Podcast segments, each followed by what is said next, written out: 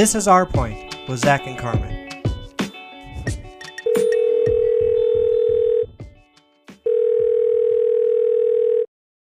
Hello. How's your day going? Good. It's a good day. It is a good day. I Is the know, sun shining? it's- It's cloudy. It's cloudy here. It's rainy actually, but oh, keep it over there. We don't need that. I don't know. It's it's fine. It just mean, means When it rains, I'm it's gonna another have to mow excuse to. at some point. Ugh. right? It's an excuse to stay inside when it rains because we need more of those. I guess it'll it'll aid in social distancing because people aren't going to be out Yeah, you should be out. clogging the bike trails. Well, you need to get your your prize from your mayor over there. The Sioux Falls mayor is giving out prizes for people to like be physically fit and get outside and like clog the bike trails. So, seems like a real great idea. I will not be getting a prize, much to your shock, I assume. Yes. Here you. What What are you drinking over there? You still on your Corona kick? I'm still drinking Corona. I there's a lime in it, which is fruit, which makes it brunch. No. Don't ask Um, any questions. Well, I can't say anything. I'm not too original. I'm still drinking my blueberry beer. So, I mean, What why are mess you, with what are you good thing? pairing with that blueberry beer, Zach? Well, unfortunately, I have leftover Girl Scout cookies sitting next to me, lemonades, and I think they're in a Ziploc bag. So I think that I'm only gonna have one, and I zip the bag back up only to like have my fingers dance over there and just sneak one more out. So Mm-hmm, I'm trying. Willpower. I'm trying. Yeah. But the thing about it's nice when they're in a Ziploc bag because when you open the box and then the plastic cookie tray crinkle, crinkle, crinkles, that'd be really noisy. Yes, Uh, it's much quieter. And you also don't, if you take them out of the little plastic tray or the sleeve and just put them in a bag, you don't feel as bad about demolishing an entire sleeve or tray of cookies because you just don't see the the tray. Exactly. Yeah. So it's it's a psychological move, and Well- I I support that. We support mental health, so So I should also ask, what are you wearing? what? Oh, Carmen, I thought you'd never ask. I am wearing gym shorts and a t-shirt. Classic. I have some is yoga where- pants. Is I was like, is this where I ask? What are you wearing? well, I was going to tell you anyway. uh, I'm wearing yoga pants that have not seen yoga in a good year. Um, and then I got this shirt for my birthday, and it says, "I support Plant Parenthood." I just, I just can't with you. because I became a crazy plant person last year. Anyway, so there the the LA Times last week, two weeks ago, uh, they had an article that said basically enough with the work from home sweatpants, dress like the adult you're getting paid to be. And let me tell you, Were they lecturing us? It did not go well for the Los Angeles Times. Uh, yeah, they were. They were like, you know what? Um, I just can't. it was just a really like condescending uh, way to chase people who are doing their fucking best. Um, that you know, like maybe you just need to look a little nicer. uh, and so the article I chose uh, is from Esquire, and the title is "Hey LA Times, Keep Your Condescending Paws Off My Sweatpants" by Ben Boskovich. Oh, Ben. Because let me tell you, Ben has had enough. He is over it. I am not here for this. Uh yeah, so I think the the work from home options, we my company does uh, almost exclusively video calls. So we're on with all of our staff, we're on with our members of Congress and their staff. We love um the the video calls which only like obviously you have to look professional, but I'm not standing in a like full body mirror while I'm listening to what's happening in public health these days. Uh, so I will be wearing sweatpants or yoga pants or what have you. And don't why why why are people Well, complaining Like- about things they can't see in the first place? Leave me alone. well, there's a part of me that's like, keep your eyes on your own paper. Like, just you clearly have nothing else to worry about right now or to spend time on during a global pandemic and people losing their jobs and the economy tanking and people getting sick and not having enough PPEs uh, that you clearly have to tweet about sweatpants. So it just makes no sense. Why do you care? Well, and if I'm working, not that I wore pantyhose to the office in the first place, but I'm that's not the setting that I'm in. Like I'm not going to wear shoes in my house. I'm not going to when it gets warm out, I might throw a dress on, honestly, because that's a comfortable thing that you can wear. Well, people wear inappropriate clothes to work when we're in the office. People wear inappropriate clothes out in public. So why would we think that people wouldn't wear inappropriate clothes in their own homes? Like people are always letting us down. And we're just doing the best we can. That's all that's all we're saying. So you know what? Try try to wear clothes. Try to dress professionally from the waist up. Um, yeah, I um, mean, I want to. But whoever sent that tweet, I think, should be required to post what they are wearing every day, so everybody can critique their outfit and their mental stability. Um, and I bet you that person's going to wear pink and red together. I'm just going to throw it out there and assume it's that type of horrible person.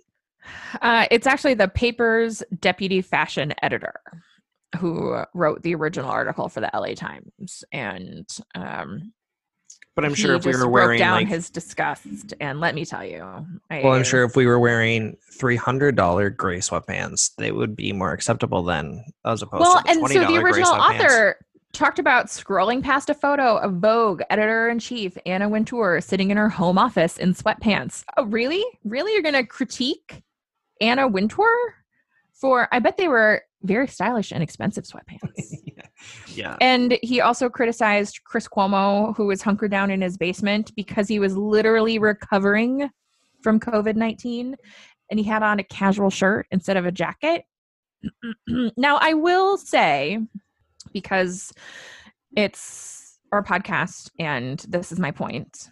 But when my governor stepped up to a press conference uh, in a in a cap, little little baseball cap, she did not instill in me a lot of faith in my government, and not because she's a lady, obviously, if you know me or you've listened to this podcast for now for a while, I'm not criticizing what the ladies wear versus, you know, what Mayor Paul TenHaken is wearing because he's also up there in a very casual shirt some days.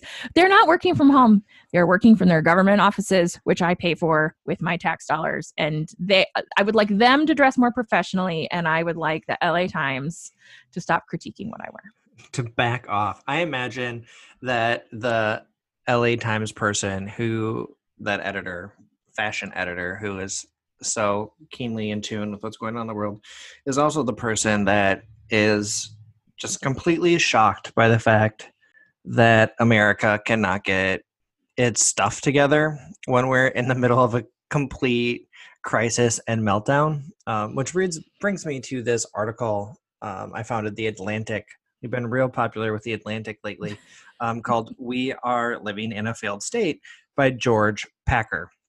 And this is a longer read, um, but it really highlights a point that we are not like just all of a sudden failing, that America has been broken for quite some time. And that people who are shocked and dismayed by the fact that our political system and our government is not working have been living under a complete bubble um, that has just been rudely popped by the coronavirus it goes on to talk about, um, you know, definitely over the last 30 years, we just have kind of been living in fantasy land um, from when 9 11 happened, right? We were still kind of stuck in this Cold War mentality, um, and we weren't really thinking about uh, modern warfare being up to date to 2008, um, the financial crisis that we again didn't see huge red flashing lights on inequality, right? That these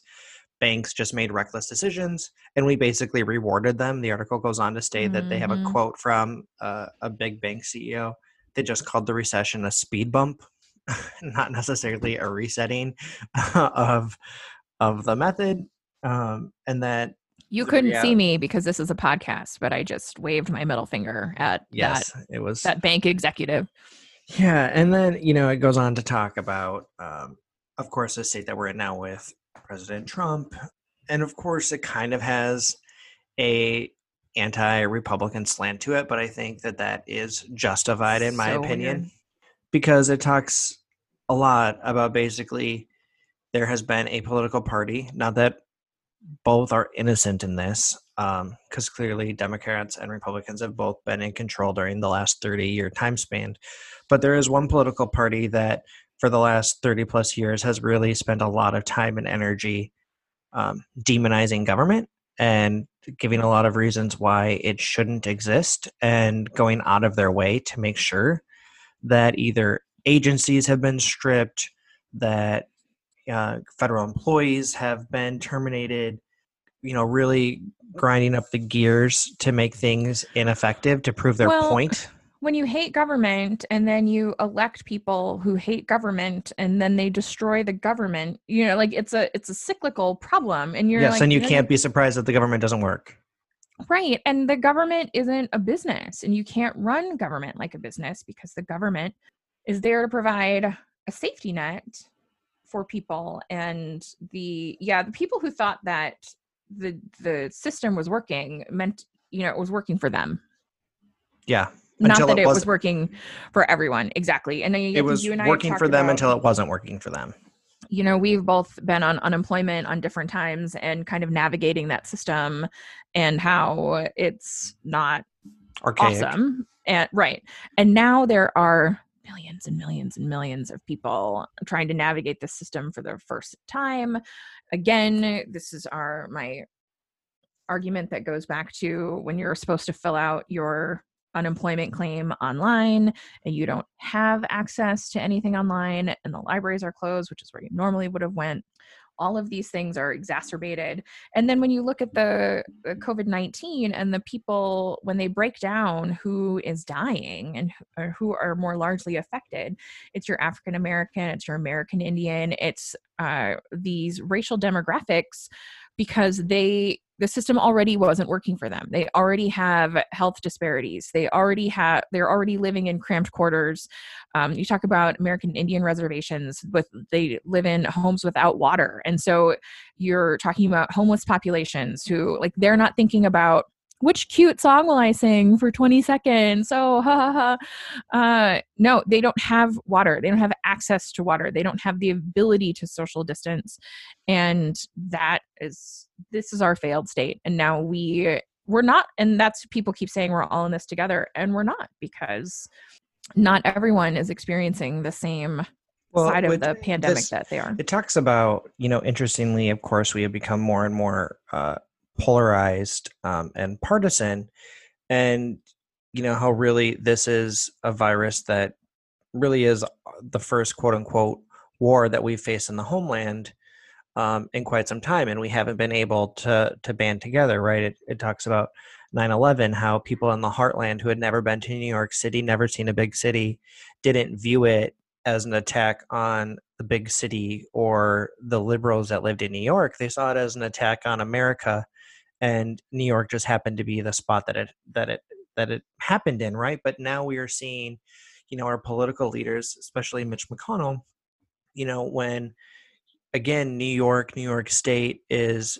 facing a crisis, and they're again taking the brunt of the pandemic largely because it is our largest city. People live in close proximity. We could go on, on and on. I mean it's the entry point for lots of international travel it is the financial center of the world like there's a lot of factors here at play but when they are facing you know cash shortfalls or they might need additional resources mitch mcconnell basically tells them that they can go bankrupt because it's because a lot of democrats live there um, but the reality is new york state pays more money into the federal government than they get out right? They are up they are running in the black for what they give as opposed to what they take out and then you have states like kentucky indiana uh South no, Dakota? south dakota that you know the amount of money they give to the federal government they get back you know a large percentage of increase right so if you want to look about states that are benefiting from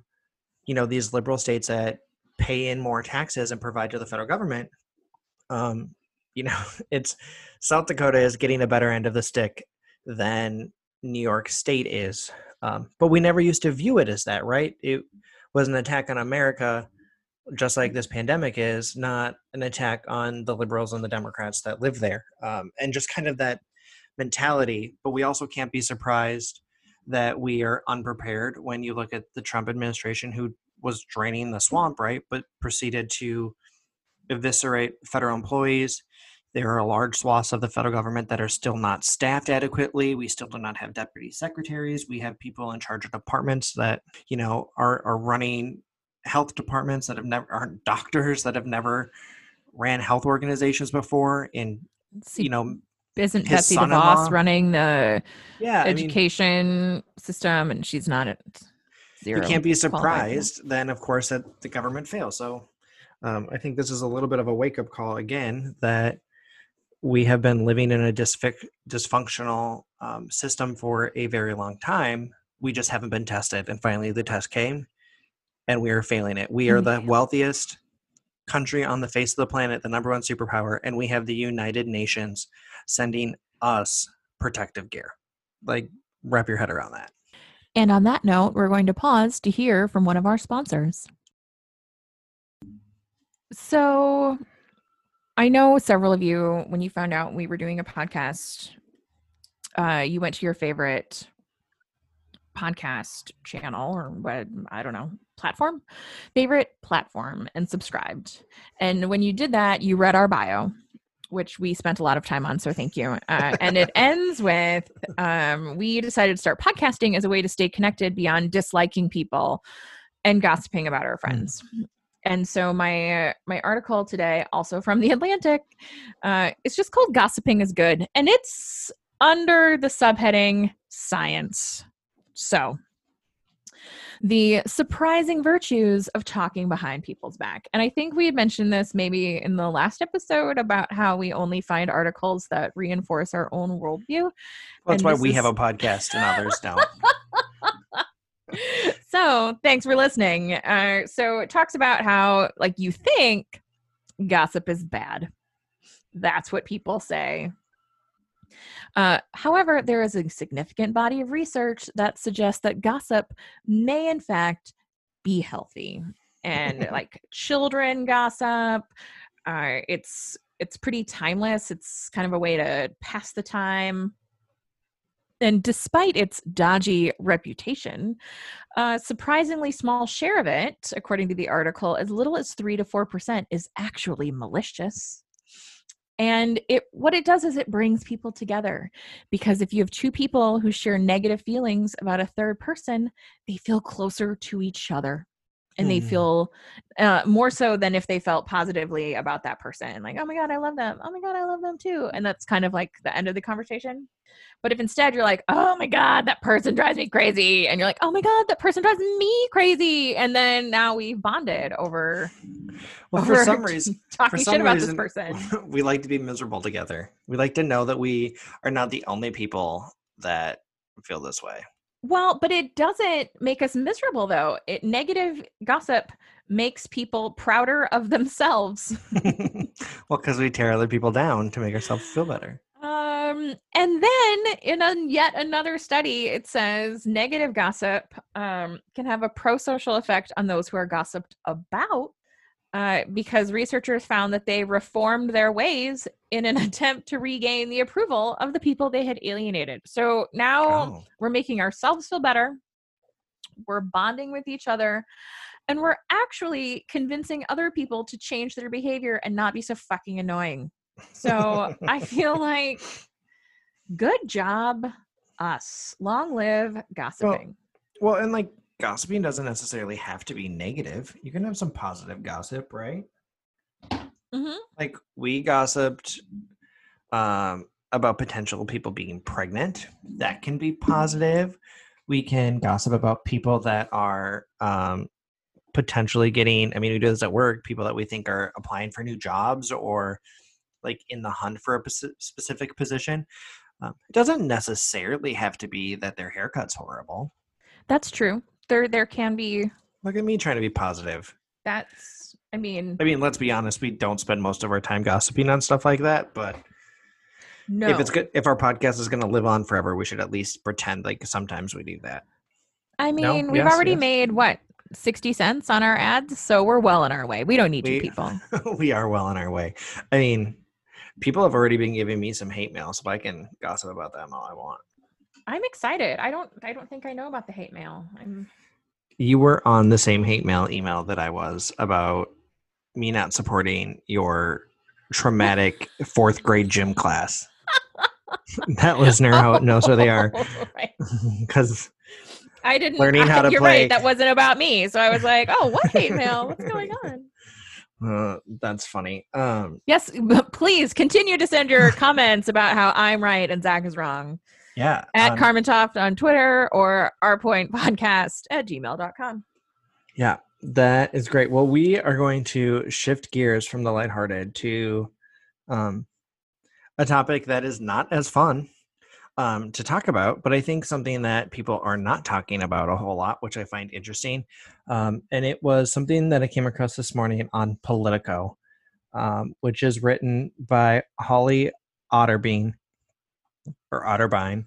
We really should figure out. Like, I wish there was a button to say, like, here's how I pronounce my name but it is entitled New Evidence Surfaces and Tara Reade Allegations Against Joe Biden. Um, and for those that have not paid attention, there has been a couple of um, allegations um, that have been made against former Vice President Biden. Of course, there's been like, he touched my shoulders, you know, touched my hair, breathed in my ear, um, those comments. But then there has been an allegation from uh, Tara Reade um, earlier, probably Not the A month. actress. not the actress, a month or two ago. She wasn't actually a former staffer of um, then Senator Biden. Um, it said that he, I don't know, can't, I mean, we're on a podcast, so I can say whatever, that he uh, fingered her. Um, and that's really uncomfortable to say out loud. Gross. Um, on top of, you know, the creepy shoulder hair um, conversations. And initially it was really dismissed. And of course, the Biden campaign put out a long statement being, you know, the vice president has dedicated his public life to changing the culture and laws around violence against women. He authored and fought for the passage of the reauthorization of the landmark Violence Against Women Act. Um, he firmly believes that women have the right to be heard and heard respectfully. Such claims should be diligently reviewed by an independent press. What is clear about this claim is that it is untrue. This absolutely did not happen. So, um, obviously, I think this allegation deserves, you know, a- appropriate scrutiny. Like it needs to be looked into. You know, women do not usually, well, they don't lie about these types of situations, right? Like, um, Right, because it really never ends up well no, for the ladies. Like this And is this article- your way to yeah, to fame and Um, glory is doing this, and it's incredibly uncomfortable to have your name forever tagged to these these stories while the man gets to go on and have their illustrious career and maintain their reputation. Um, but this article talks specifically that a 1993 video resurfaced that showed Tara Reade's mother, who called into the then Larry King Live TV show, and talked about her daughter being um, didn't say sexually assaulted, but assaulted um, by a very prominent senator. So it, it, you know, the video has resurfaced of Tara's mom calling in and, and talking about this circumstance, um, not in graphic detail, but that it had just happened with a predominant, you know, a prominent senator, and that her daughter, you know, had a lot of respect for for the senator and what he was doing, and so she didn't want to, of course, name his name and make a huge uh, hullabaloo about it, right? She thought that her only option really was to go to the press, and she didn't want to do that. And then, of course, she was fired from the vice president's um, um, staff. So clearly, there is something there. So this is the new evidence, right? Is this this the 1993 video. video? is Yeah, what where we're the talking about mom with the Called mom. in and Okay. talked about a similar circumstance um, back in 1993. So I think there's definitely uh, a s- subset, a group, a, a large chunk of the feminists that struggle with Joe Biden anyway and have for years um, based on the Anita Hill trial. hmm And that's what I mean. He, the man is 78 years old. He's run for president. This is his third time running time. for president. So he has a very long career. And what we, I think, have learned through a lot of Me Too, the Me Too movement and, and Me Too stories, and um, that really few people uh, haven't run into some kind of issue in their 78 years. And so the the Tara Reade thing I haven't paid as much attention to um, basically because if I I mean he's my he's my candidate like not voting is not an option and for me Yeah, at, at this point of the race, because we're at a binary choice. Right. You really You- get Donald Trump or Joe Biden. Right. And and voting third party is not an option. Not voting is not an option. And for those people who tell you it is, they are wrong. So I he's it. He's he's my choice. And uh, does that mean that Tara Reade is wrong? No. Does that mean that she doesn't deserve some justice for being fired? Absolutely not.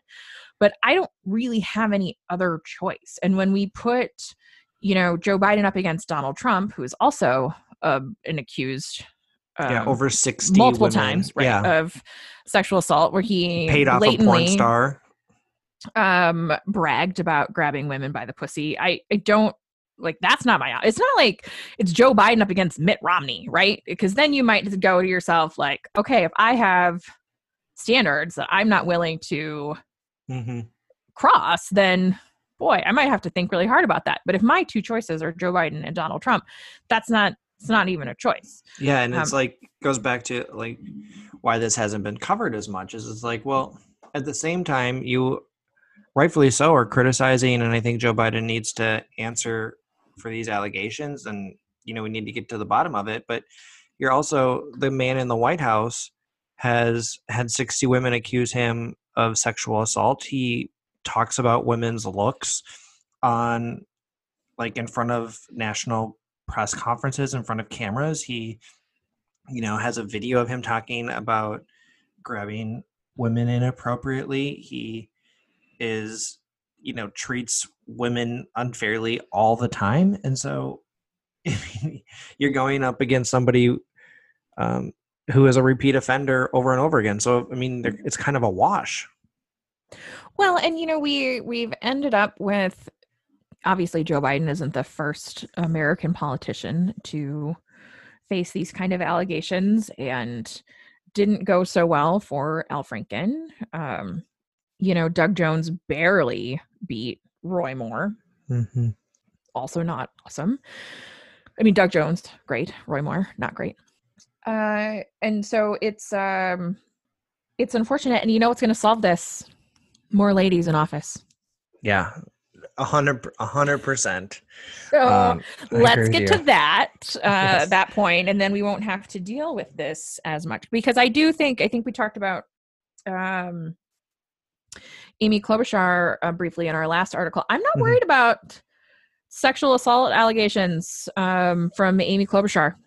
no she has some might other be she has some other you might be- allegations. worried about her being a really horrible human but um, um, and there there seem to be some other acts of of violence um but not sexually so yeah it's just really interesting i imagine there is going to be um more of these stories will probably come up if i was to to bet unfortunately right because it usually just doesn't happen once like we've seen with our current president so Mhm, mhm. um, I hope Joe Biden and his team take a moment to reflect upon this and to handle it appropriately and give it the attention and the seriousness that these allegations deserve from these women. Um, and hopefully, Tara Reade, um, you know, is believed.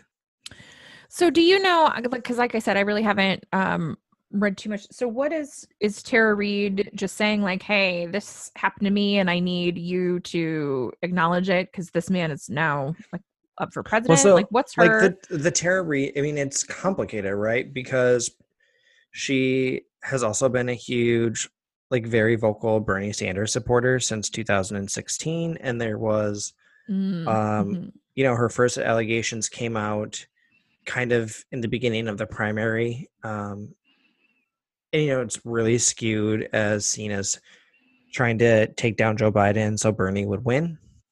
And so, I mean, but that doesn't mean just because she supports and advocates for a different candidate that what happened to her also isn't truthful, right? I think those those two things can coexist, but I think it also in today's political climate and when you're talking about about huge national elections, unfortunately, those circumstances do play into whether or not the credibility of the media like choosing to chase the story or not, right? It is much easier for Joe Biden and his team to um, brush this off when it is a hardcore Bernie Sanders supporter and has been incredibly vocal, as opposed to right because that, then that's what the story becomes about and A hundred we're not talking about the the sexual assault allegation yeah, it's complicated, but I imagine it is going to continue, unfortunately, until we get more women in office.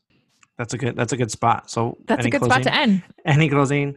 I do. I'm all ready with my my parting thought. Parting thought. Uh, so we were talking about um, sexual harassment and believing women, and so I read a really phenomenal book last year called "She Said" by Jodi Kantor and Megan Twohey, and it chronicles their journalists for the New York Times, and it um, really follows the whole story about how they talked, um, like, kind of broke a lot of the story on Harvey Weinstein and how they had to go through, you know, it was so difficult to talk to uh, women because they either had non-disclosure agreements or they had been fired and they were, you know, spread across the globe.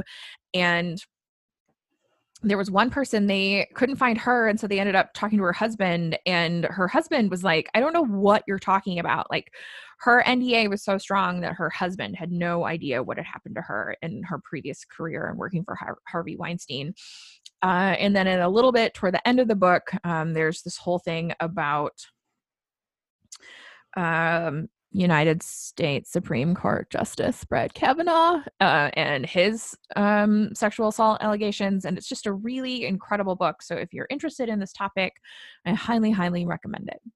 That's great. Um, I eh, my parting thought is a little bit more processy. So, um, for all those folks listening to our podcast, um, please give us a, a review, preferably a positive review on Apple Podcasts, on Spotify, on Anchor, um, wherever you listen to our podcast. That's going to help us become an even bigger hit than we already are. So, please leave us a rating and a review. Thanks for taking care of the actual promotion where I'm like, read You're someone welcome. else's book. yeah, exactly. Uh, no, that's great. All right, I'll chat with you later. Okay, bye. Bye.